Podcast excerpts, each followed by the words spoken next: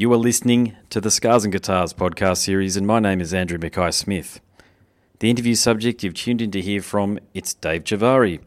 Dave is in Terror Universal and Ill Nino currently, and the reason for the conversation is to promote his appearances in Ill Nino and Terror Universal when they tour Australia in August of 2017. We talk about a whole bunch of other stuff though, because Dave has a storied history performing in heavy metal bands. Hope you enjoy this one. Let's get to it. Very interesting bloke. You have performed in a ton of bands, notably Soulfly, Pro-Pain, MOD, Merauder, Lääz Rockit, Ill Nino, and now Terror Universal. You are a noted producer and engineer, a bit like your Ill Nino bandmate and great bloke Ahrue Luster. But do tell me about your new project, which is Terror Universal. Uh, things are great. We are absolutely stoked to come back to Australia uh, since we were there in 2015 on Soundwave Festival. Just looking very much forward to it. Uh, we are putting the final touches on our debut full length as we speak. We are in the mixing stage at the moment, and uh, we just signed uh, a worldwide deal with Minus Head Records uh, from California, and uh, we're pumped. You know, we're, we're waiting to get back to our roots. I mean, uh, the Australian people, the Australian audience have become pretty much one with Terror Universal since they since the first day we came out there, and our EP Reign of Terror came out uh, on Sony, and uh, in Australia, Aussie fans uh, seem to pick the band up and have a good liking to the band, and we are more beyond grateful and uh, thankful that uh, they have given us the opportunity to uh, come and rage with them down under. Wonderful, mate. And how do you think you'll go in terms of uh, stamina and uh, conserving your energy? As uh, I understand, you're going to be pulling double duty on the Australian tour since you'll be part of Terror Universal and also performing in Ill Nino. Um, I'm ready to go, man. I've done it before. We did a European tour uh, about 10 months ago where we did uh, 30 shows in Europe you know, uh, I had pulled double duty with Terror Universal and El Nino then, um, which El Nino, the guys in El Nino were amazing to allow Terror Universal to support them in Europe. And, uh, you know, we're all family and, you know, it, was, uh, it, it was fine then. And, uh, I'm ready. I'm ready. I'm all prepared and ready to rock right now. We're in the middle of a American tour with Terror Universal that finishes on Friday and uh, then we have one day off, and then we're flying to Perth to begin the tour uh, Terror Universal and El Nino. Wonderful, mate. But I'm ready to go, man. I'm ready to fucking rage. The fans are definitely ready to receive you. That's for sure. It's um, the only reason I ask, mate, is both bands are high energy. That's for sure, high octane sort of stuff, and I, I assume it takes a lot of energy out of you to do it. But mate, you're a fit bloke, so no doubt you're more than up to the task, and fans can expect a lot of heavy hitting. Let me tell you, I'm going to be pumping fucking espresso ca- coffees like there's no tomorrow.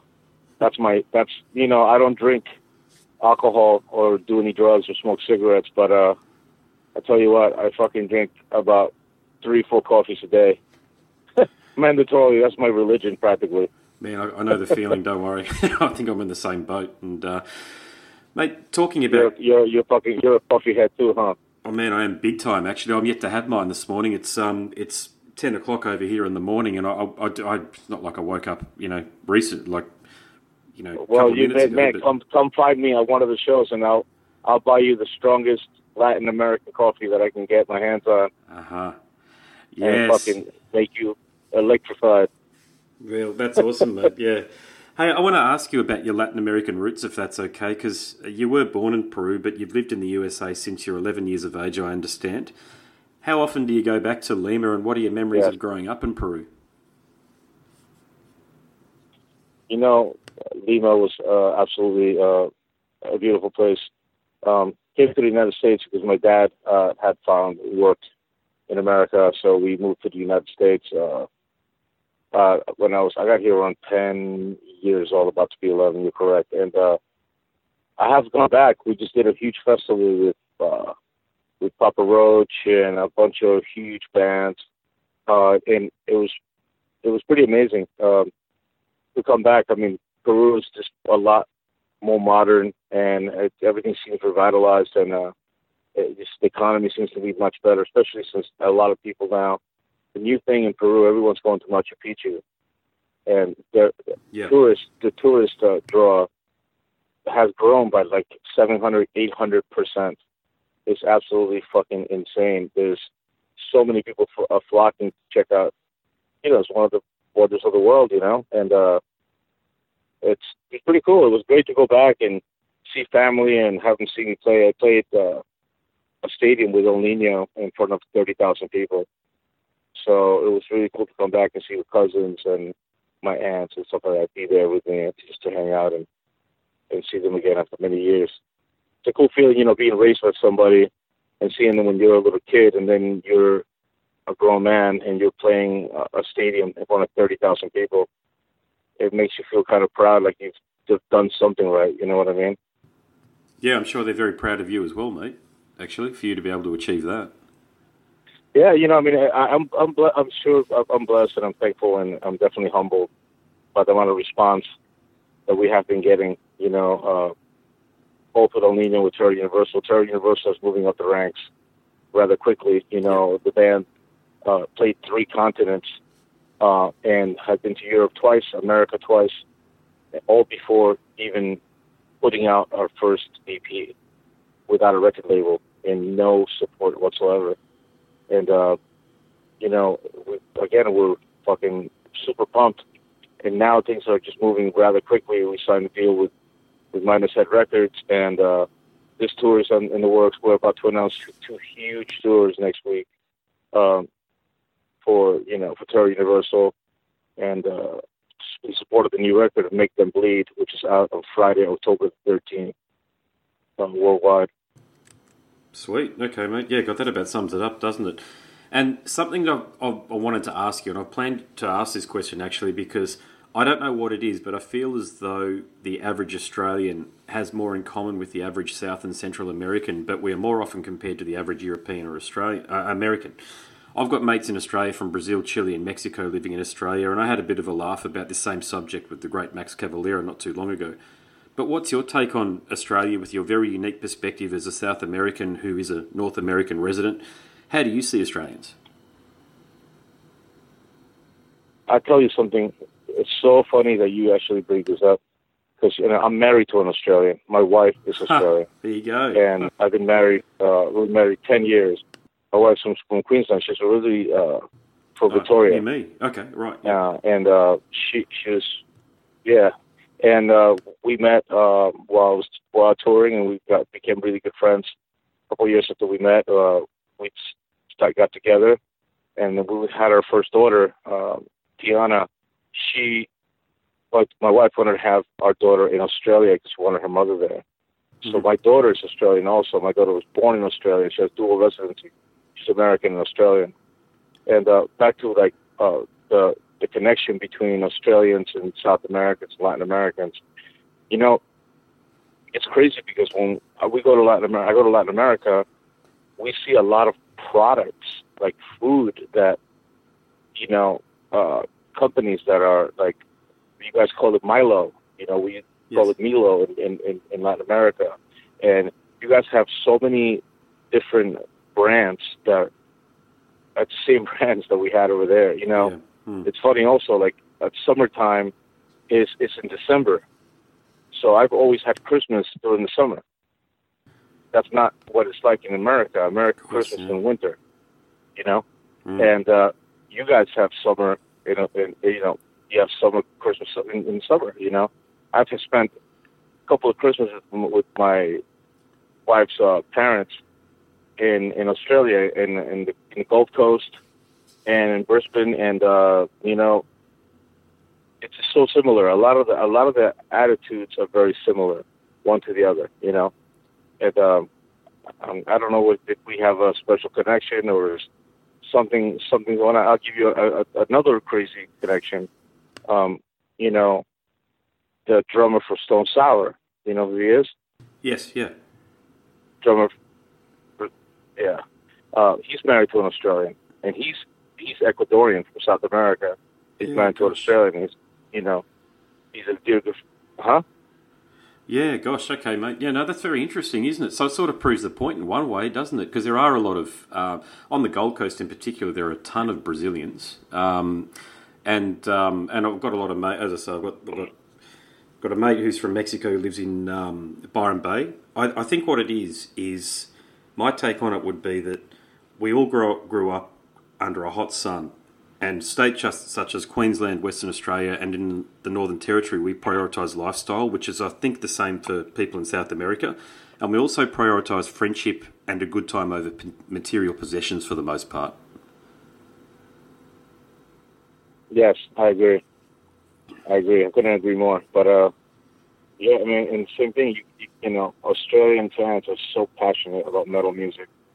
They're actually fucking crazy about it, you know, and same thing with Latin American fans. They're fucking out of their mind about you know about metal music. They mm. just they, you know it's uh, like one big happy family. We're, we're we're all there to celebrate a, a great night, you know, and we all go fucking crazy together. It's just a uh, just it's just an amazing amazing uh, opportunity to be able to play both Australia and Latin America with both bands and be able to uh, to rage out this way. Yeah, fantastic, man. No, great response. Thank you for doing that. Yeah, it, as I say, it does confirm something that I've suspected for some time, and the more people that I talk to who originated from South and Central uh, America, it does confirm it. It's just something that I've noticed. We, I think, as as globalization becomes more of a thing, um, there's going to be a lot more synchronicity between South America and Australia. It's a, it's certainly a trading block that there's a lot to take advantage of. You mentioned there that there is a lot of products in South America and Central America potentially that do come or, or, or originate from Australia or that we share. We share, whether it be Milo or whatever else it might be. But I think we're also getting cars in Australia that are built in Brazil. Yeah. so, so yeah. Oh well. Oh really? That's fucking cool. I think so. Yeah, yeah. I think there's been a. I don't know whether it's a new trade agreement that's been signed, but I think V Dub, some of the V Dubs are now made in VWs. I'm talking about. Sorry, that are made uh, in Brazil now land in Australia. So yeah, mate, it's it's definitely happening. Um, I'll, I'll tell you what, Australia is become become a, Australia has become my second home.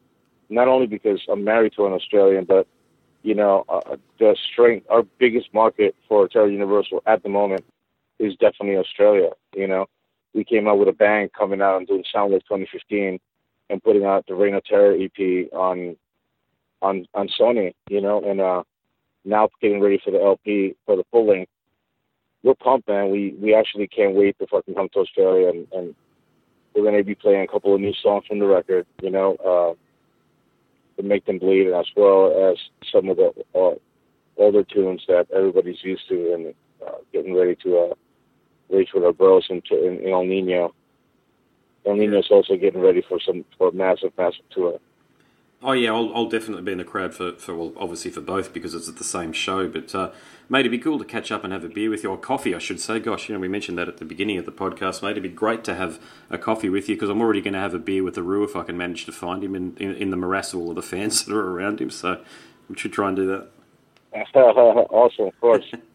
Mate, I'll just do a time check. How much time have I got left? Whatever time you need, man. I'm here. Okay, wonderful, cool. You are a drummer. You're a bloody good drummer, and you deploy a lot more than the standard blast beat and polyrhythm. How did you get into drumming, and what keeps you inspired? You know, I was actually a bass player when I started, and uh, I was playing bass in this shitty band. and uh, we used to rehearse at a place you paid by the hour. And since we were paying by the hour, one day, one time, um, I was I was 16. Um, we are jamming, and my drummer decided not to show up, and kind of fucked us over. And me and my guitar player were looking at each other like, uh, my guitar player, me and my singer were like, how the fuck can we rehearse without a drummer? How can we actually play without a drummer? And uh, we trying to call him, you know, and he's nowhere to be found. And uh, my guitar player said, "Hey, why don't you, um, you know, why don't you play drums?" And I was like, "Play drums?" But yeah, at least we could play and sing guitar with a drummer than just two bass players, a bass player, guitar player, and a drummer, and a singer. Sorry. And I started playing drums that day. And like guitar players like stopped and said, "Man, you play better drums than our drummer." and I was like, that's kind of fucking weird. I've never played drums in my life, you know. Jesus, yeah, it must have been So it's kind of like part for the course. yeah. Yeah.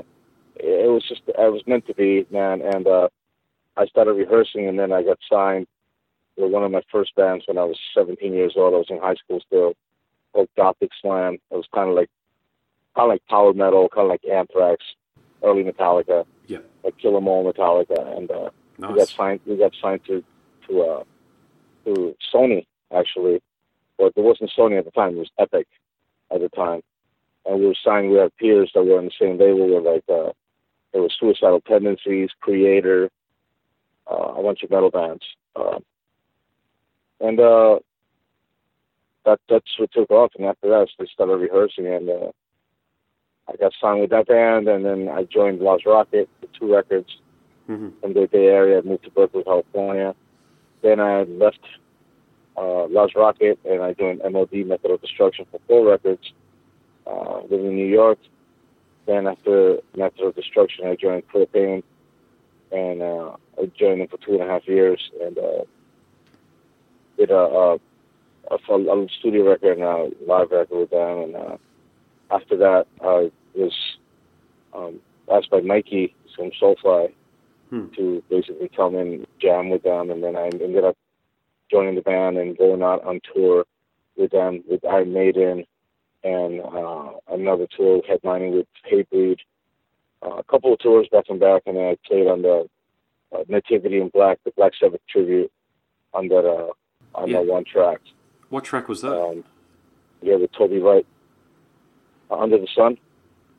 I've got that. I've got that album. Under Yeah. the Sun. with- Yeah, Okay. Yeah, I played, I played on that track. Uh, it's going to Phoenix, and Toby Wright, who had just finished doing the Korn record, Hmm. um, and yeah, a couple of records just basically uh, produced that track, and he was fucking great to work with, and the song kicked total ass.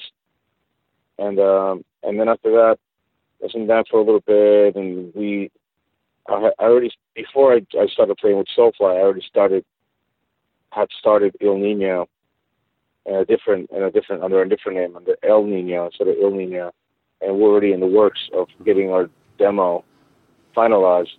But then I stopped doing my tracks because I, I ended up playing with Soulfly. But then when I came home from Soulfly, I got the you know I got the itch again to uh to continue with El Nino, and uh, we changed the name to to Ill Nino, and uh, we actually I brought it to uh, Roadrunner Records for A and R, Mike Gitter, and we were signed two weeks after that. So it was pretty crazy. Came home from Soulfly, finished the demo. Two weeks later, we're signing a deal with on the Records. It was what started catapulted the El Nino's uh, career. Mate, what do you 17 years now. what do you you've been very successful I need need to um, mention at this point clearly because you know there's this cliche that it's very hard in the music industry but just through your response then mate I've just heard that you know you've been in all of these wonderful bands you, you're in Soulfly and then you've, you've finished working with Soulfly or come off the road from Soulfly started the magnificent Ill Nino now you've got this fantastic other project Terror Universal what do you put that down to? Is it just a positive mindset that you carry, or have you got some? Have you got? A, I mean, if you you can be as um, ill, non-modest as you want in this response, is it just the fact that you're a good business person and you know your You know, way around the industry? I think I think everything feeds from each other. I think that I'm very passionate about music, and I'm very passionate about the dance that I play. And um, you know, I take it very seriously. It's not a hobby for me. It's a way of life. You know, playing drums and being in a band and playing music is a way of life for me. It's not something that I do just to do. Uh, you know, and I think just the way that do you approach it. You approach it like your business. and You approach it like your job. and You approach it like your dream, and like your fantasy, all in one.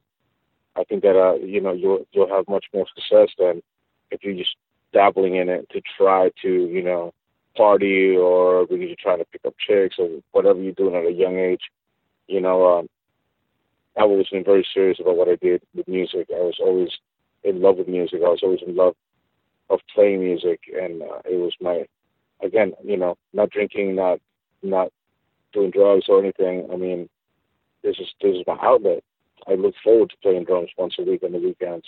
Then I got together with local bands. Then I got I I fell in love with being on the road, you know, and now I've been on the road for 32 years, you know, and uh, yes, that's that's the crazy thing. It, it's been it's been a, a, a positive roller coaster of just a lot of work, you know, but uh, yeah, I love what I do for for a living. I mean, I can I could never have a, a better job than this, you know.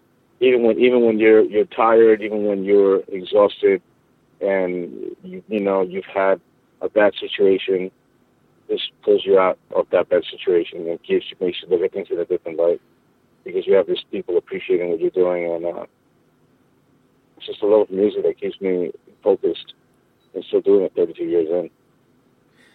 Cool, mate. And have you ever thought about going back and reissuing and remastering some of those classic Gothic slam records? You know, we actually were in talk with a label, and we're definitely going to do it. I'm definitely going to reissue them. Actually, I'm going to try to reissue them by Thanksgiving of this year. Talking to two labels right now. Uh, talked to a couple of guys. I, unfortunately, my guitar player, one of the reasons why I played drums, his name is Claudio Gonzalez, passed away this year uh, yep. from complications of, of, of, his liver. And uh, he was a, a fucking amazing guitar player, an amazing person. And we were super close. Like I said, when I was 16 years old, we were jamming as a kid. And he taught me a lot how to play bass and rhythm and stuff like that, and, and how to uh, keep timing. And uh, you know, uh, I had the bad news a couple of months ago, two and a half months ago, that uh, he passed away, and uh, that was fucking completely gut wrenching. But uh, you know, you move you, you move forward, and you keep all the good memories, and you uh, you're appreciative of the time that you did have on this earth with that person, and that's all you can do. Yeah, sweet, mate. Yeah, and just a bit of a different question about the music industry in 2017, or bands that are in the music industry in 2017. Of course, um, we're in the age of metalcore and deathcore. You guys plough a decidedly different field of metal. What's your take on all of all of those core prefixed genres? Because you've certainly shared a lot of bills with them over the years. Uh, you know, I respect music. You know, and a label's a label let's just be real. Labels are, are, are given to bands, and for whatever reason, whoever gave them that label, I mean, uh, you know, to me, it's like who works hard and who uh, who's honest with their music.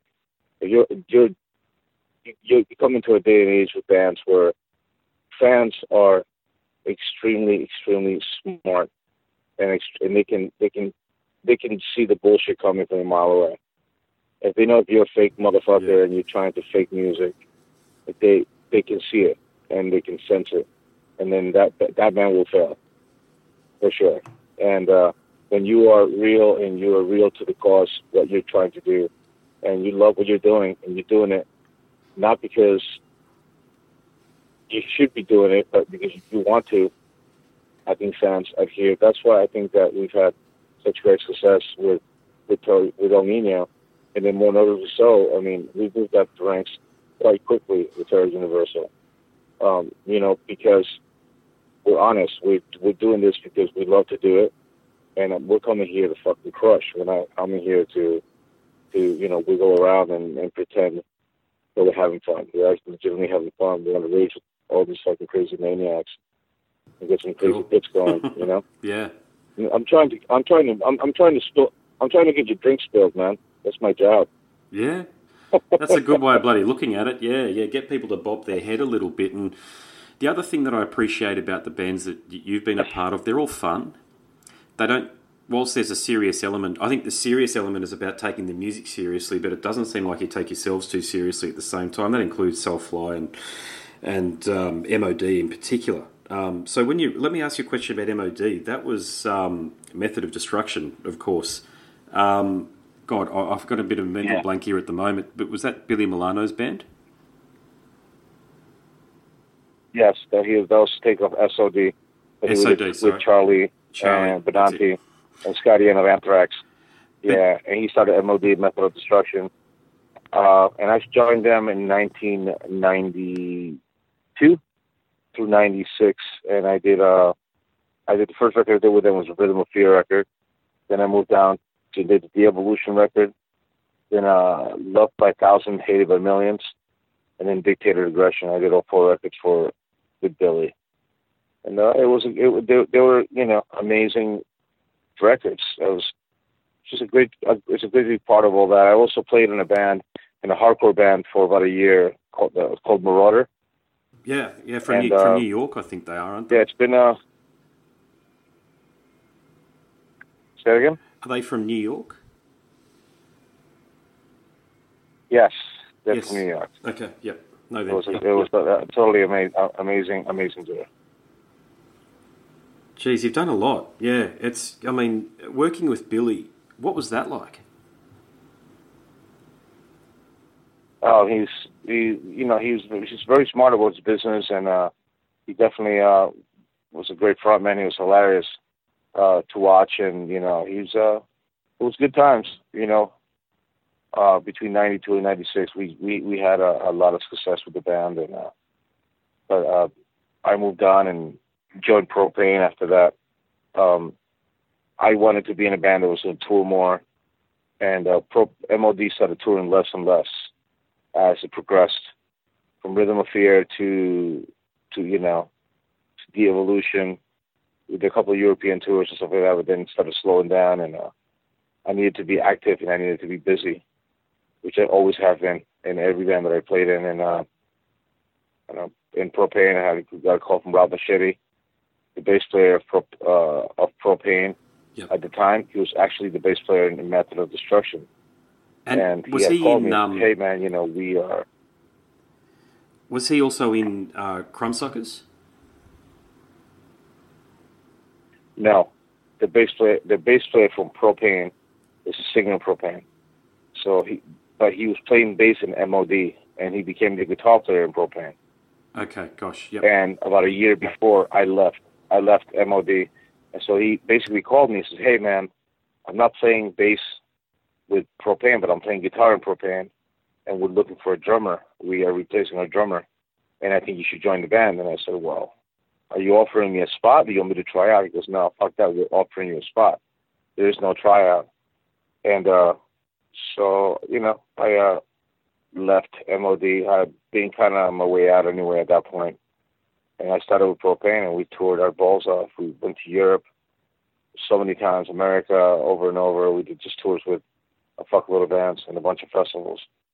And it was good times. It was actually a great, uh, a great experience with the band. Gary Meskil is a very, very smart individual when it comes to business. I would be a alive to say if I didn't learn uh, a couple of business pointers from him. Um, again, he's a great businessman, and uh, at that point, I was just you know absorbing and learning, learning the business. Um, not only do you know do I play drums in El Nino and Terror Universal, but I actually manage both bands also. I manage Terror Universal and El Nino, right. and I had a management company called CIA Management since 2007. Um, you know, I manage uh, both bands and another couple other bands also on the roster. But uh, yeah, man, can't wait to get back to Australia. That I'm pumped about more than anything.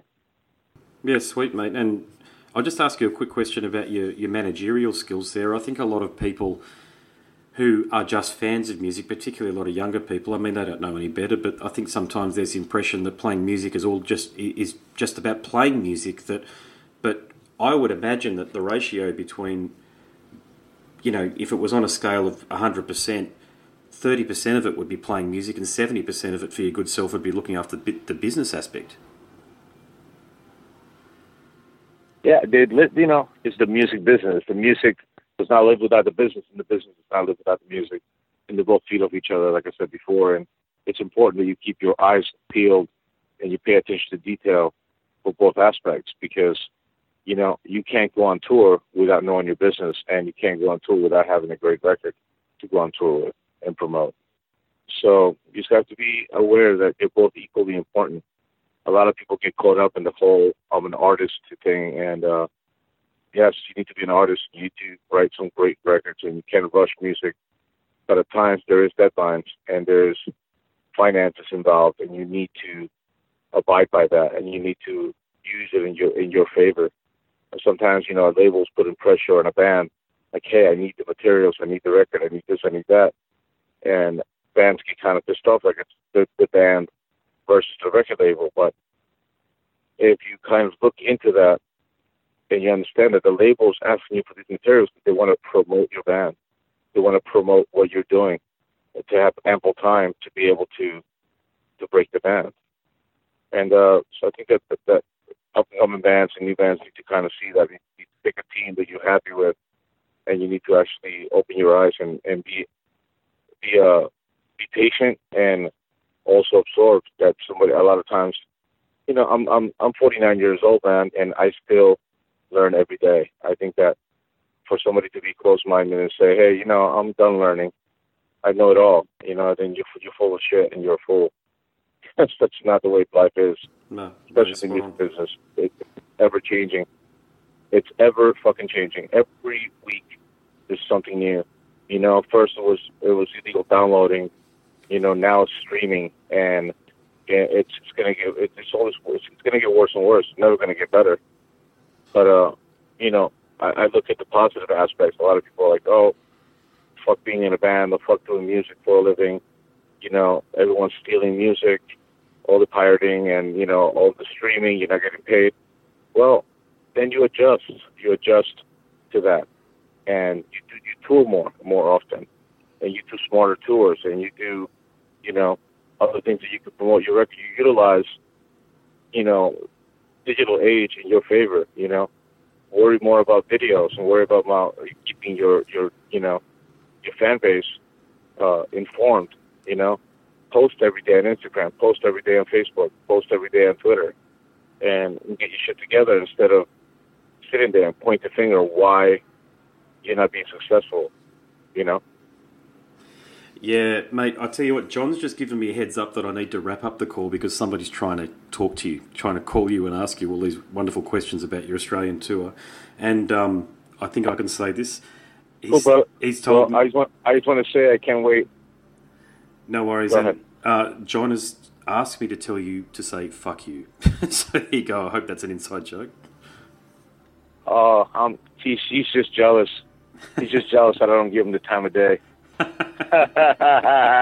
Tell that I said fuck you too, love you too, fuck you too. I will, man. I'll but, text uh, back. Yeah. Besides no. all that, I just want to say, uh, tell, let everybody know, man, that we're coming and that we cannot wait. Ill Nino and Terror Universal are gonna fucking tear the roof off all these places. And Australia, here we come next week. Mate, it's been a pleasure. I've really enjoyed this chat. Thank you so much for your time. Thank you, sir. Hopefully, I'll get to see you at the show. Absolutely. Please come by, say hello. Will do, mate, for sure. Thank you. Catch you, mate. Bye. You've been listening to the Scars and Guitars podcast series, and my name is Andrew Mackay Smith. The interview subject you just heard from was Dave Chavarri from the outfits Ill Nino and Terror Universal. Thanks so much for listening.